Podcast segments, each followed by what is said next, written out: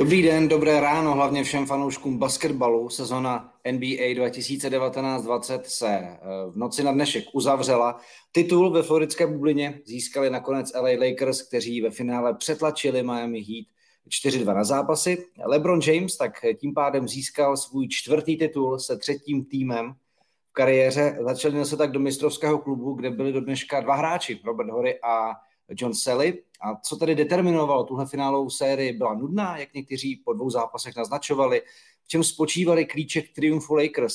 Zapíše se mini duel LeBron James versus Jimmy Butler do historie jako jeden z nejepičtějších v historii a kam tenhle titul uh, se vlastně dá zařadit. Kam řadí Lebrona Jamese v té konverzaci o nejlepšího hráče všech dob. Mezi ním a Michaelem Jordanem tahle konverzace se vede samozřejmě neustále v basketbalových komunitách. Na to se pokusíme v našem prvním živém vysílání na YouTube. Dobré ráno a samozřejmě v našem dalším Basketball Focus podcastu, pokud to posloucháte později jako audio, odpovědět strojící hostů, které vám postupně teď představím. A máme tu Michala Bernáta z Lidových novin. Ahoj. Ahoj. Kubu Eichlera z PR oddělení České basketbalové federace. Ahoj tobě. Čau, ahoj a Jirku Janotu ze sportovní redakce ČT Sport, basketbalového reportéra a komentátora. Ahoj i tobě. Dobré ráno, čau, čau. Pánové, já vám děkuji, že jste si samozřejmě přivstali, že jste sledovali finále jako spousta basketbalových fanoušků a pojďme si říct první dozvuky po tom, co Lakers po výhře v šestém finále tedy získali mistrovský titul. Jaká ta série byla? Uh, myslím si, že ten začátek alespoň podle toho, co se psalo na sociálních sítích, že to lidi dost eh, schazovali. Na druhou stranu zápas eh, aspoň číslo 3 a číslo 5 nabídly jako fantastické bitvy. Jaký dojem zanechala ta série ve vás? Tak já poprosím Michala jako prvního. Jasně, no já myslím, že se asi sluší poděkovat uh, i takhle na dálku Miami za to, že vůbec jsme nějaký finále měli, protože po tom, co se jim zranil Dragic a Adebayo, to fakt vypadalo, že přijde prostě sweep ze strany Lakers, ten, uh, on už teda ten první zápas, uh, kdy se, kdy se tyhle hráči nějak tak jako pozraňovali, vypadalo to strašidelně, jako vypadalo, vypadalo to na pěkný válec od Lakers, ale to, co dokázal Jimmy Butler předvést, uh, to jakési vůdcovství v tom týmu, a dokázali to zdramatizovat. Já si myslím, že se vůbec nemáme nebo že se NBA vůbec nemusí za co stydět tady za tu finále. Eh, myslím si, že ačkoliv to bude asi Lebronovi eh, omlacovaný o hlavu, ostatně Skip Bayless už si to pochopitelně na Twitteru neodpustil, je to prostě nazval, že to byla snadná práce pro Lakers a pro Lebrona, eh, tak já si myslím, že každý, kdo si na tenhle ten zápas tady u nás poctivě vstal a koukal se, tak s tímhle tím nemůže souhlasit. Co Kuba Eichler, který sleduje tenhle ten eh, stream v tričku LA Lakers. To znamená, že sledoval i většinu zápasů Lakers téhleté sezóně. Vyhráli Lakers titul po právu, byli nejsilnějším týmem v sezóně 2019-20 a v bublině. Eh, nevím, jestli byli úplně tím nejsilnějším týmem, ale myslím si, že byli nejkompaktnějším týmem. Dokázali to v průběhu sezóny se dát nejvíc dohromady. Myslím si, že třeba LA Clippers měli talentovanější tým, víc nabitý hvězdami a těmi ostatními dalšími hráči. Ale hráli celou sezónu pohromadě, neměli zranění, docela se jim vyhýbali a v bublině se pomalu rozjížděli, tak jako se často rozjíždí tým LeBrona Jamese, ale na konci to dali nejlíp dohromady ze všech týmů a asi měli i trošku štěstí. To zranění Gorana Dragiče a Bema Adebayo, o kterém mluvím už Michal, tak hodně tu finálovou sérii ovlivnili a i když jí do toho dali všechno, tak uh, nakonec Lakers byli prostě nejkompaktnější a asi vyhrál ten, ten nejlepší nakonec. No a jaká slova má pro tu sérii a pro Lakers a i Heat konec konců, kteří postoupili možná pro mnohé trošku nečekaně z východní konference, protože přece jenom základní část patřila Milwaukee Bucks, ale jaká slova má pro tyhle ty týmy Jirka Nota? Pro mě teď mi trochu vypadlo spojení, ptal se na Heat? Na Heat i na Lakers samozřejmě. Ehm, no co se týče Heat, tak ty předvedli neskutečný playoff a ve finále obrovskou bojovnost, protože taky, jak už kluci říkali, dva klíčové hráče, když nějaké fázi se potom oba vrátili, tak to byla pro ně velká rána a přesto oni předvedli uh, strašné bojovné srdce. Opravdu ta kultura Miami Heat je tím proslavená, že se za žádných okolností nevzdávají Pat Riley a coach Polstra to mají vybudované takhle velmi dobře. Takže velký respekt Heat, ale Lakers samozřejmě zaslouženě hráli, myslím si, že jednoznačně lépe v průběhu většiny těch zápasů a 4-2 Mimochodem, Jirko, náš tip z předchozího podcastu vyšel, že se můžeme pochválit a uh, Lakers zasloužení šampioni a rozhodně se nemyslím, že cestu vůbec celou bublinou měli lehkou. Uh, může se to dle uh, pavouka playoff zdát, ale uh, ty týmy, které museli Lakers porazit, byly hodně silný a, a Miami není výjimkou. Lakers vlastně kromě finále uh, ztratili vždycky v té sérii jenom jeden zápas, ať už to bylo s Houstonem, uh, s Denverem, nebo na úvod playoff vlastně tehdy s rozjetým Portlandem. Ale uh, samozřejmě asi se bude dlouho zmiňovat o tom, kdyby Dragic a Debajem byli uh, od začátku té série v pořádku, jestli by ta série proběhla na to 4-2, jaké 4-2 vlastně máme. Ale já bych se rád zastavil toho posledního zápasu, Michale, protože uh, Lakers předvedli neuvěřitelnou změnu v obraně, nebo alespoň v agresivitě, v nasazení a v tom, jak eh, bránili ty střelce Miami, jak Hero a Robinson, kteří si samozřejmě po přezetí míče jsou excelentními střelci, což dokázali právě eh, v tom předchozím finále. Tak eh, co říkal především jako téhle té změně, z čeho to vyplynulo, protože v těch sériích už se nemáte moc čím překvapit, ale jde o to, jak reagujete na to, čím vás třeba porazil soupeř. A Eh, to, jak Lakers vlastně otrávili život Butlerovi, samozřejmě dva dny na odpočinek také po tom, co hrál celně 48 minut, nebylo úplně asi dostatečných, bylo to vidět. Ale co říkáš téhle změně v tom přístupu, hlavně v defenzivě? Ty jsi říkal, že se v těch sériích vlastně už nemají čím překvapit. Eh, ono částečně máš asi pravdu, ale stejně mi přijde, jak, eh, že Heat byli tak trochu překvapení z toho tahu Franka Vogla, který už ale asi všichni nějak tak čekali. A to je to, že prostě od začátku nastoupí Anthony Davis na pozici centra eh, a Lakers půjdou vlastně s menší sestavou bez Dwighta Howarda, který si dneska vlastně kromě toho garbage timeu až úplně na konci vlastně vůbec nezahrál. A ukázalo se, že opravdu tahle menší sestava Lakers je neskutečně silná, protože když tam hraje na čtyřce třeba takový Markif Morris, který je prostě velký, schopný obránce, který dokáže zase všechno, v podstatě všechno přebrat, eh, stejně jako Anthony Davis, tak se pak eh, ten soupeř dostává do situace a speciálně u toho Miami Heat, kde hodně hrajou se clonama, hrajou s handoffama, který si zmínil ty, eh, tak eh, pro takový tým je pak hrát proti takovéhle obraně problém, protože cokoliv, co se pokoušíte vlastně v tom útoku vymyslet a přijít s nějakým mismečem, aby na vašeho lepšího útočníka, nějakou vaší hvězdu přebral nějaký slabý obránce, tak to proti takové sestavě Lakers je skoro nemožné nehledě na to, že prostě Davis je mm, podle mě podobný kalibr obránce jako Rudy Gobert, kdy prostě zvládne jenom svojí prezencí v bedně eh, prostě kotvit celou, celou obranu jednoho týmu. A co se myslím by tady slušelo zmínit, je i to, že já si třeba myslím osobně, že LeBron uh, hrál hodně, hodně solidní na svoje poměry osobní obranu, ať už to bylo na Jimmyho nebo na Adebaya místy. Uh, takže já zatím vidím eh, změnu této malé sestavy, protože v těch minulých zápasech jsme viděli, že se eh, Miami dařilo atakovat eh, Dwighta Howarda, který prostě na těch nohou už není, není tak rychlý. A já bych považoval tohleto. No. A pochopitelně druhá věc asi byla to, že Lakers věděli, že nechtějí do sedmého zápasu, protože v sedmém zápase by se to zřejmě otočilo a najednou by byli fa- favoriti Miami, protože veškerá tíha by byla chvíli na Lakers.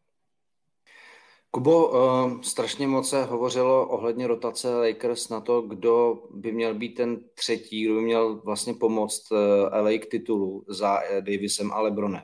A ono to během playoff vlastně nevypadalo úplně nějak jasně, že by tam to třetí místo bylo. Každopádně v téhleté sérii, nebo ale v tom, v tom posledním zápase, to vlastně byly dva v tom, v tom jako druhém sledu. A to byl Rajon Rondo, který měl ten svůj playoff mod a samozřejmě Kentavius Caldwell Pope, který uh, trojkami jako ohromně pomáhal Lakers.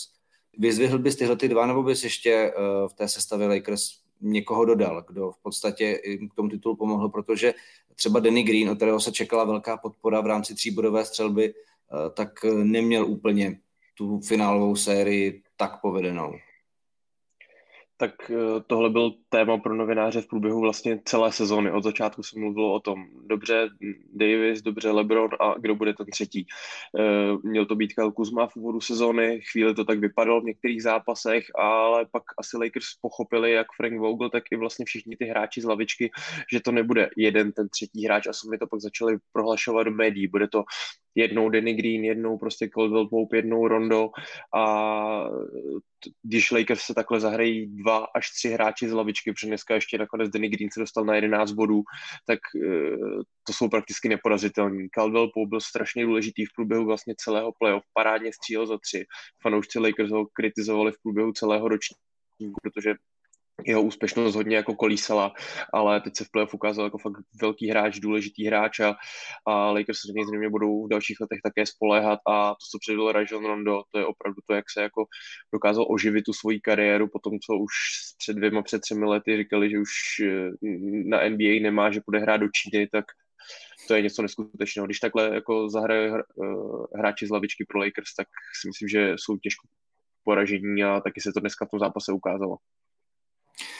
Jirko, pojďme se bavit teď o tom duelu, nebo vrátit se do toho pátého zápasu, a nebo na zápasy, vlastně, kdy Heat vítězství dovedl fenomenálním až nadlidským výkonem Jimmy Butler.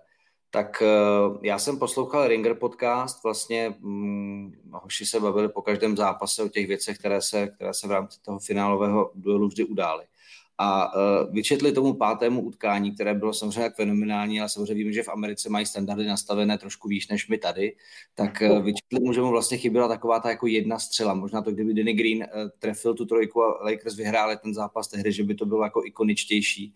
Ale to, co předváděli vlastně dvě superstar, tu přebíjenou LeBron versus Jimmy Butler, tak nikdo z nich si nedokázal úplně vybavit, že by opravdu nějaký zápas z posledních let končil tím, že by dvě superstar opravdu takhle táhli svůj tým.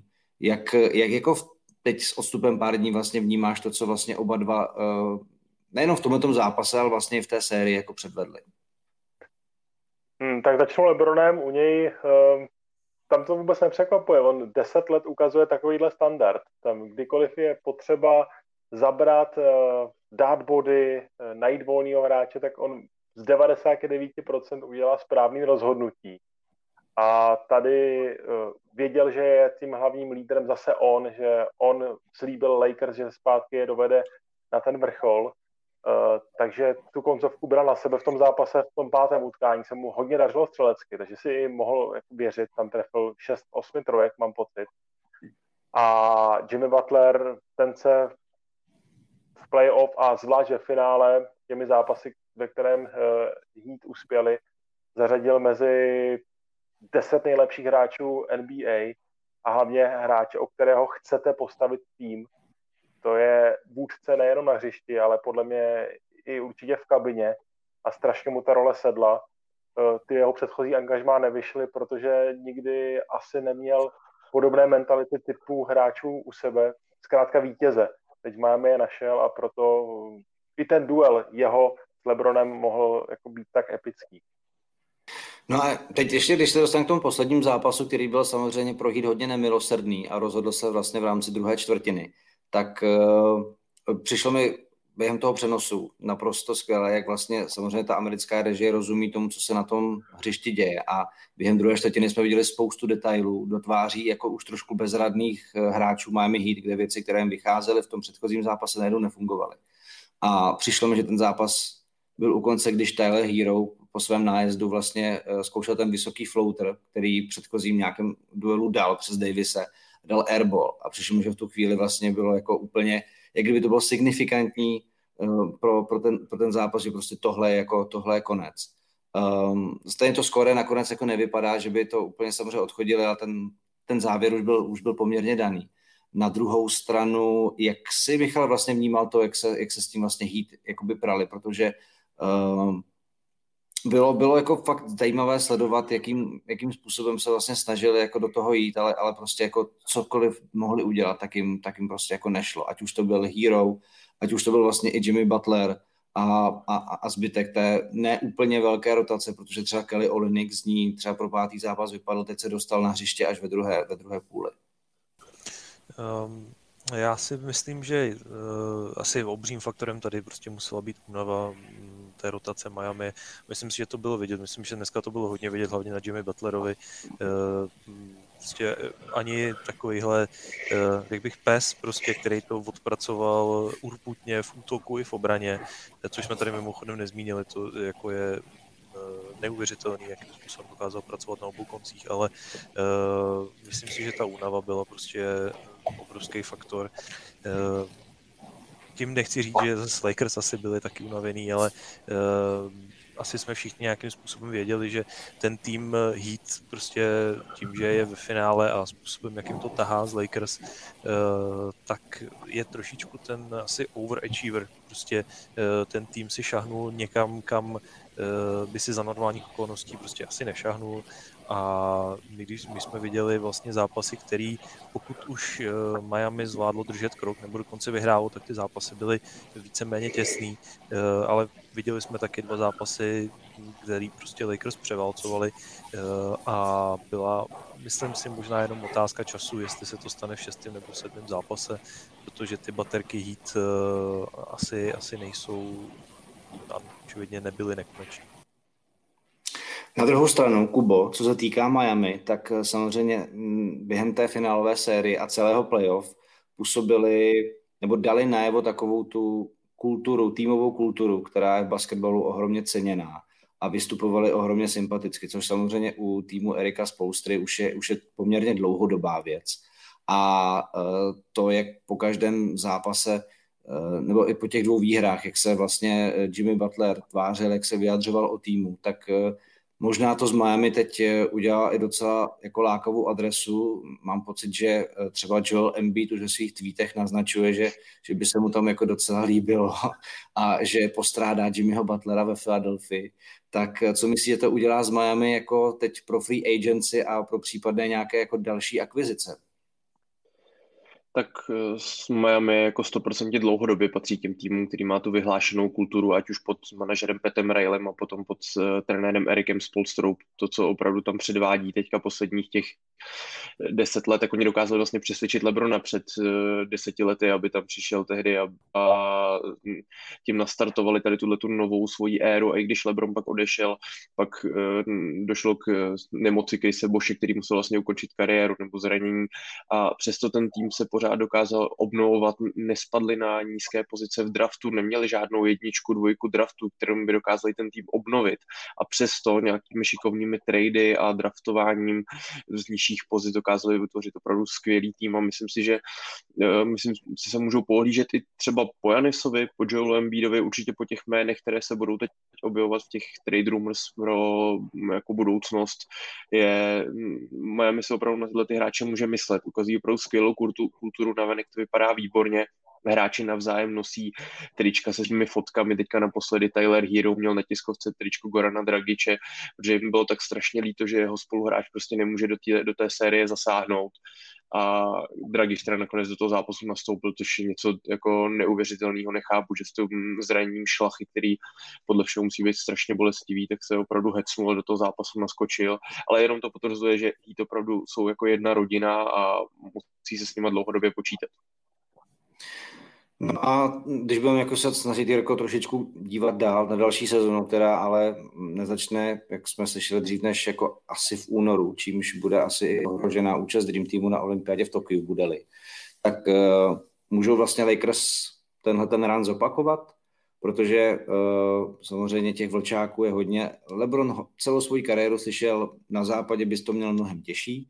Uh, dokázal, že i na západě se jako dokáže poprat s tou uh, velice silnou konkurencí, ale samozřejmě potřeboval někoho, jako je Anthony Davis, protože ten, když bylo potřeba za něj kus toho nákladu odvedl. Nicméně LeBron ukázal, že i v 35 letech, za chvilku v 630, pořád dokáže ten tým táhnout. Takže věřil bys ty sám tomu, že Lakers příští rok tohle ještě klidně jako můžou dát? Ta konkurence se rozroste, přibydou zase Golden State, uh, o čem jsme už hovořili minulý podcast. Samozřejmě západ je hodně nabitý. Jsem teda sám zvědavý, jak dopadne nakonec eh, budoucnost Houstonu, jestli se to rozpadne nebo naopak posílí a budou ještě silnější.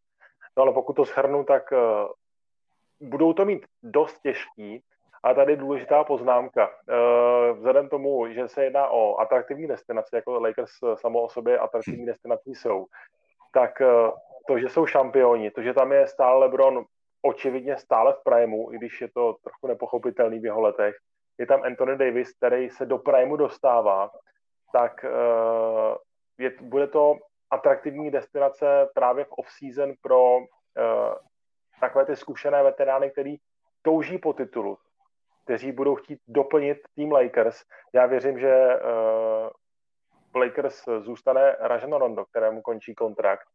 Uh, hodil by se, myslím si, i Dwight Howard a další veteráni z ligy nebo uh, hráči, kteří touží po titulu a hodlají si obětovat, tak těch určitě uh, po NBA pár je. A zamířit do Los Angeles je určitě jedna z těch uh, chytřejších cest, jak zaútočit na titul.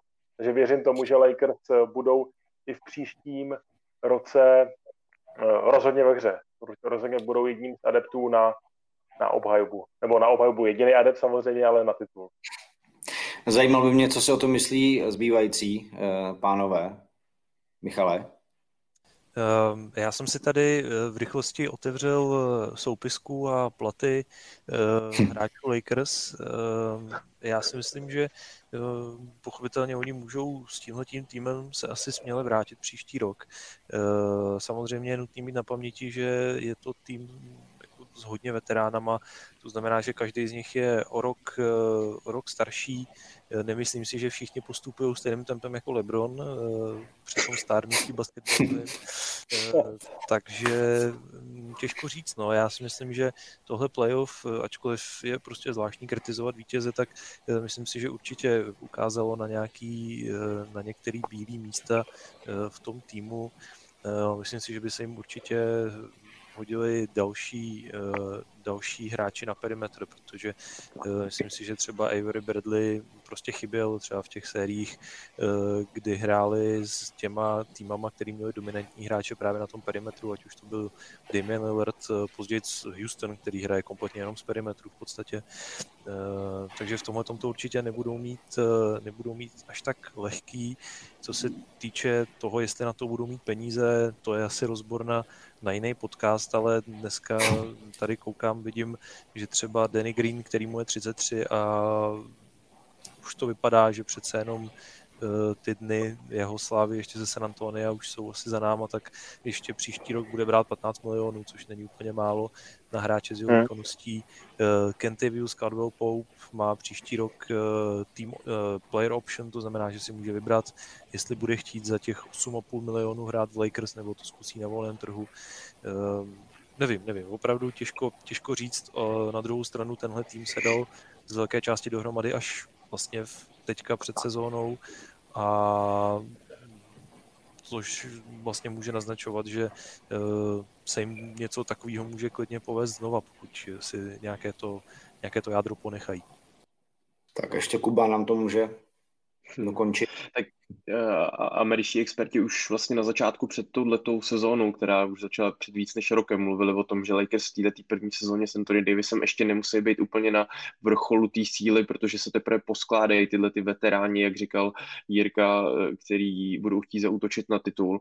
Takže si myslím, že Lakers ten kádr docela dost obmění. Myslím si, že hráči jako, nevím, Jared Dudley, eh, možná i Kyle Kuzma bude třeba chtít do týmu, kde dostane větší roli a dojde k nějakým obměnám ale na druhou stranu pro Lakers může hrát roli to právě, že se ta příští sezóna bude hrát asi teda od ledna, od února, uvidíme, uvidíme kdy. A předpokládám, že bude mít eh, menší počet zápasů, což uh, určitě hraje jako do karet Lebronovi, který, který mu tyhle ty dlouhé základní části z 80 zápasů úplně nesvědčí a mohl by to zase využít, protože trošku pošetří síly na playoff a tam vypadá, že je pořád nezastavitelný a zřejmě i příští rok bude, takže dokud bude Lebron vypadat takhle, Anthony Davis takhle, takhle, tak Lakers budou contender eh, tak jako tak asi.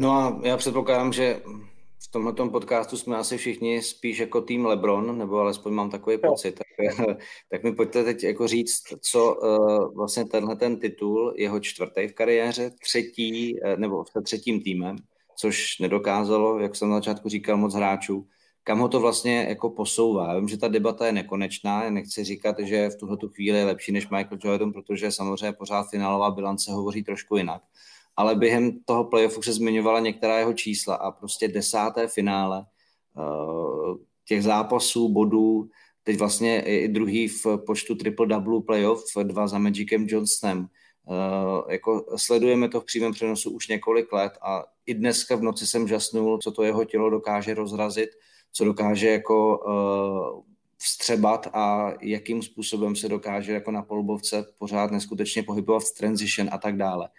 Eh, co to, co to jako znamená pro jeho odkaz eh, zatím, Jirko, podle tebe? Rozhodně už se jako definitivně vytesal do Mount Rushmore basketbalového. to myslím, že už se jako těžko bude spochybňovat. Jestli je GOAT nebo není, to nevím, to se nedokážu uh, odhadnout, nedokážu říct.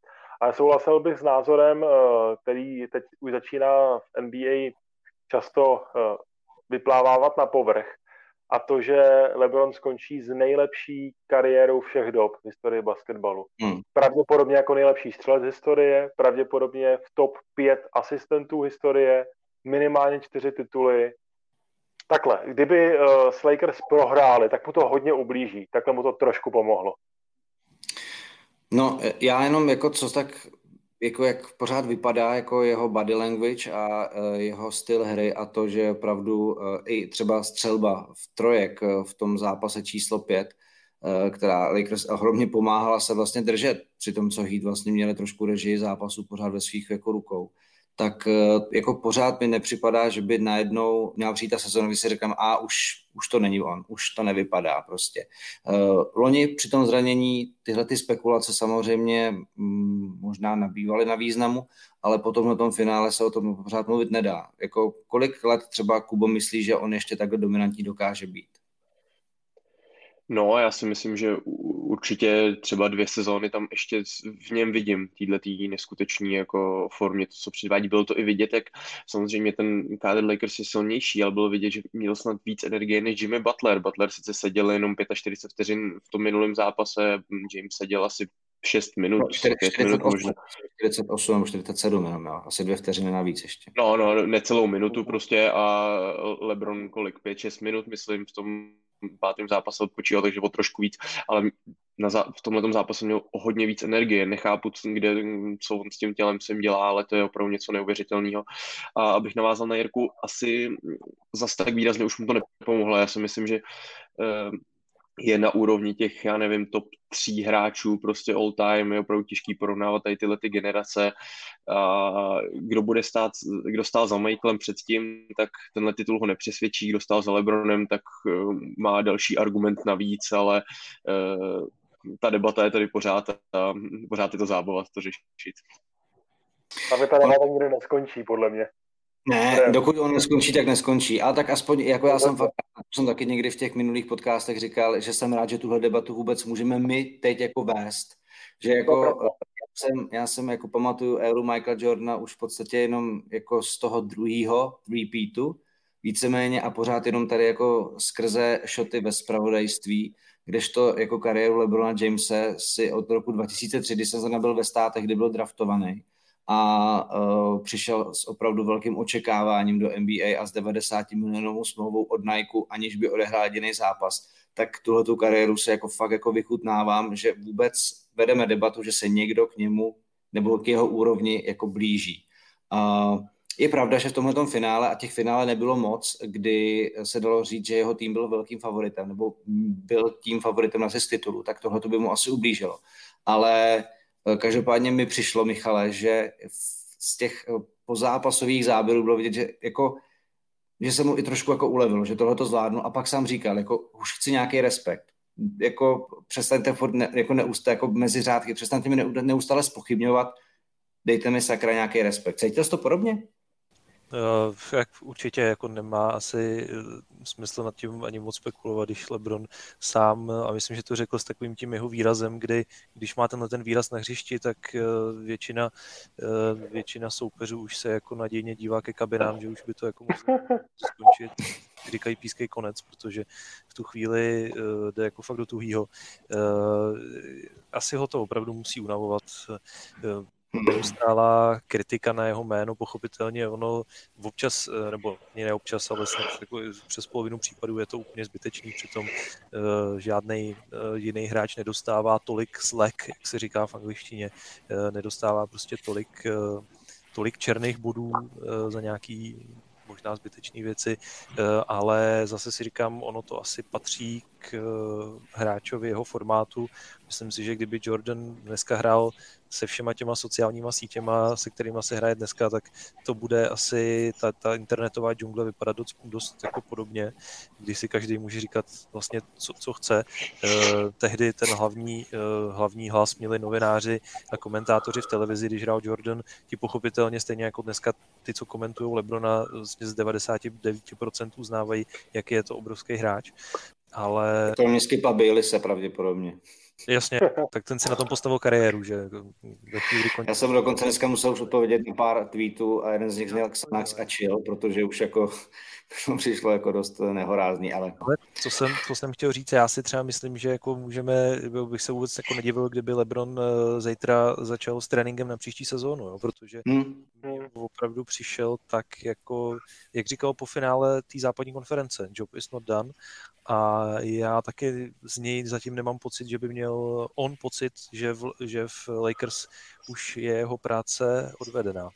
Myslím si, že ta motivace, kdy se teď dostal už jenom na ty dva tituly daleko od Michaela, hmm. tak, uh, nevím, nevím, co to s tou jeho vnitřní pumpou udělá, protože uh, to je obrovská výzva. Má před sebou to okno, Kuba říkal zhruba ty dva roky, já si taky myslím, že zhruba ty dva až čtyři roky, když si bude moct šetřit benzín díky Anthony Davisovi, pokud mu potahne ten tým, tak eh, zhruba tohleto okno ještě má na to, aby těch, těch šest titulů vyrovnal. Takže to bude hmm. Teďka obrovský, obrovská storyline pro nadcházejících 4-5 let. No navíc, když si vlastně vezmeme tu věc, že uh, už jenom po tom, co se vrátil z Miami, kde teda si získal první dva tituly, hrál ve čtyřech finálových sériích, slíbil na začátku své kariéry titul pro svůj vlastně jako řekněme rodný Cleveland. Uh, to, to jako mm, splnil a pak když přišel do Lakers, tak řekl, že jim chce vrátit tu slávu, která jim pár let už jako chybí a to splnil. Prostě titul číslo 17. Uh, navíc tady ta další eh, storyline je ten titul vlastně pro Kobeho Bryanta, nebo respektive to, co se s čím se Lakers vlastně eh, během sezóny potýkali s tou tragickou ztrátou jednoho z nejlepších basketbalistů v historii, tak eh, i tohle to je asi věc, kvůli které, a já se rozhodně nepovažuji za fanouška LA Lakers historicky, tak eh, si myslím, že spousta lidí jim to i kvůli tomuhle dovršení toho titulu pro Koubího přála. My jsme se o tom bavili už během sezony. Taky jste na to mysleli? Kluci, třeba Kuba, ty asi určitě, viď? Stoprocentně, tak pořád to tam bylo s tím propojené, byly, nevyšlo to ten minulý zápas, kdy to bylo všechno na to nalajnované v těch Mamba jersích, drezech, které navrhl vlastně Kobe Bryant ještě před lety, tak to tak vypadalo, že je to narýsované všechno pro to, ale přece jenom život není pohádka, Lakers i celé NBA se to v této sezóně ukázalo eh, v plném světle a myslím si, že Lebrona a Koubího to ještě daleko víc spojil, než byli předtím. Nedočkali jsme se jejich bitvy ve finále vzájemný 2009-2010, kdy se to mohlo stát, kdy byli oba mm, v plné síle, ale tohle to ty zase ty jejich kariéry tak trošku tak jako speciálně propojuje a pro fanoušky Lakers je to jako velká věc. Už jsem viděl teďka záběry ze Staples Center nebo z okolí, právě tam Eh, haly Lakers a pandemie, nepandemie, vypadalo to tam jak, hmm. eh, jak při oslavě titulu. Uvidíme, jak to teď bude vypadat, až Lakers se vrátí, jestli vůbec se uspořádá taková ta tradiční jízda eh, po městě, která vždycky se dělá pro šampiony NBA nebo pro ty šampiony těch velkých amerických zámořských sportů. A asi můžeme být rádi, že ta sezóna NBA je u konce. Byla trošku divoká, ať už tím geopolitickým skandálem na začátku, pak právě smrtí Bryanta, pak i tou koronavirou pandemí, tak je to za náma po víc než roce a můžeme být rádi, že, že to dopadlo tak, jak to dopadlo vlastně. No a to bude vlastně poslední věc, na kterou se vás zeptám, co vlastně teď jako čekat dál, no. Ať už se to týká návratu basketbalu do hal z bubliny. Musím teda říct, jako, že samozřejmě experiment bublina, se kterým Adam Silver přišel, byl vlastně jako stoprocentní úspěch, ať už se to týká toho televizního zobrazení, virtuální fanoušků, kamerových úhlů, vlastně co nejvíc podobné normálu toho, na co jsou fanoušci NBA zvyklí, tak uh, ať už to bylo samozřejmě i jako naprostá neprodyšnost té bubliny, to znamená žádný pozitivní test, nebo alespoň my o žádném prostě nevíme, tak uh, to, že se ta sezona dokázala dotáhnout, je prostě jako fantastická záležitost. Ale já jsem chtěl říct ještě jednu věc, takovou, co jsem si všimnul vlastně při začínajících oslavách uh, Lakers, tak už J.R. Smith byl polonahý. A nevím, jestli si, pamatujete, jestli si pamatujete na oslavy eh, titulu Cavaliers, kdy dokonce Barack Obama volal Clevelandu a ptal se, jestli už si J.R. Smith někdy asi po třech dnech oslavu vleče tričko. tak by mě zajímalo, jestli k těm oslavám, když těm oslavám dojde, tak jestli J.R. Smith bude zase jako pořád polonahý. Dost, pojďme ještě teda na tu poslední věc. Jak bude vypadat ta další sezona? Eh, přeskupí se síly, všichni se budou snažit dohnat Lakers, zkusí to Clippers ještě s tím posledním rokem, který mají asi k dispozici s tím týmem, který teď eh, zklamal asi jako své ambice vlastní. Co čekáte? Takhle krátce, pár hodin po konci finále 2019-20. Jirko. No ještě tomu JRovi, on slečený byl na tiskovce a Caruso i Kuzma taky, takže už takhle spoluhráči, takže si lečený budou asi úplně všichni. No, no uh, co čekám od další sezóny? No, um, hlavně, aby začala, ale začala už trošku normálně, každý ve svý hale, hmm. z, aspoň z části fanoušků. Uh, bublina, úžasný experiment v této krizové době. Adam Silver uh, si zaslouží velký respekt za to, co nejen, samozřejmě nejenom Adam Silver, ale všichni, kteří se uh, o to postarali, že jsme mohli sezonu dohrát. Uh, super věc, ale prosím po druhý už ne, už nikdy. Zkrátka, aby se hrála uh, basketbalová nejlepší liga na světě zase v zaplněných halách, to si myslím, že se jako úplně nestane, že tam budou nějaké restrikce, ale už věřím tomu, že by se to mohlo hrát opravdu v halách jednotlivých klubů, v domovských halách. Eh, co se tak týče... třeba ten, promiň, že tě to skáču, a třeba ten pátý zápas, kdyby byl napěchovaný hale, ať už na Floridě, teda jako mm. Miami, anebo ve Staples Centru, tak to by samozřejmě byl naprosto jako geniální zážitek. Takhle jsme samozřejmě věděli, co, to znamená, ale prostě bylo to poloviční. No. To by nabralo úplně jiný rozměr, jako ten souboj uh, Jimmyho Butlera s LeBronem Jamesem, to by byl hukot, decibely by... Lidi by vstávali, všechno, všechno by bylo. Jasně, že jo. No škoda, uh, ale třeba se tam ještě dočkáme při souboji Jimmyho Butlera s LeBronem Jamesem někdy v dalším finále. Může se to stát a doufám, že to, když se to stane, tak už zase s nabitou halou, No a co se týče nějaký basketbalové výkonnosti, věřím, že budou všichni zase úplně na maximum připraveni. Eh, ti, od kterých se to čeká, Clippers budou určitě dobří. Tam proběhne asi možná trochu nějaké tornádo, ale věřím, že Clippers budou hodně dobří. Eh, Lakers eh, taky, ale nemyslím si, že zrovna hned, že tam proběhne nějaká kocovinka. LeBron jak jste říkali, že možná začne trénovat už zítra, já si to nemyslím, že bude šťastný, že po třech měsících se uvidí s rodinou, že konečně si třeba taky užije své děti, manželku a tak. Takže na basket si myslím nějakou dobu zapomene. No a už teď se na další sezonu těším. Jediný, co mě mrzí, což se pravděpodobně stane, je, jak už si Jirko o tom hovořil, a to termínový střed eh, NBA s olympiádou. No, to, to je velký špatný. Mm. To je bohužel pravda, no. To samozřejmě uvidíme, jak to se s tím vlastně americký basketbal popere, ale co příští sezóny by teda čekal třeba i stran silového rozložení Kuba Eichler. Brooklyn bude asi no, lepší. Tam může začít třeba na východě. Tam, Přesně tak, Jirka, nebo já nevím, Michal, možná kluci zmiňovali to, že budou zase zpátky ve hře Golden State, ale nesmíme zapomenout i na Brooklyn. Já se na ně teda obrovsky těším, to už jsou další věci, které zase člověka namotivovají na tu další sezónu a říká si, jestli to bude až zase v únoru, třeba teď budou další čtyři měsíce eh, s basketbalem nebo bez basketbalu dělat, protože eh, Euroliga, no jasně, dejme tomu, jo snad se budou hrát aspoň tady ty ligy, aby jsme se měli na co během té doby. No.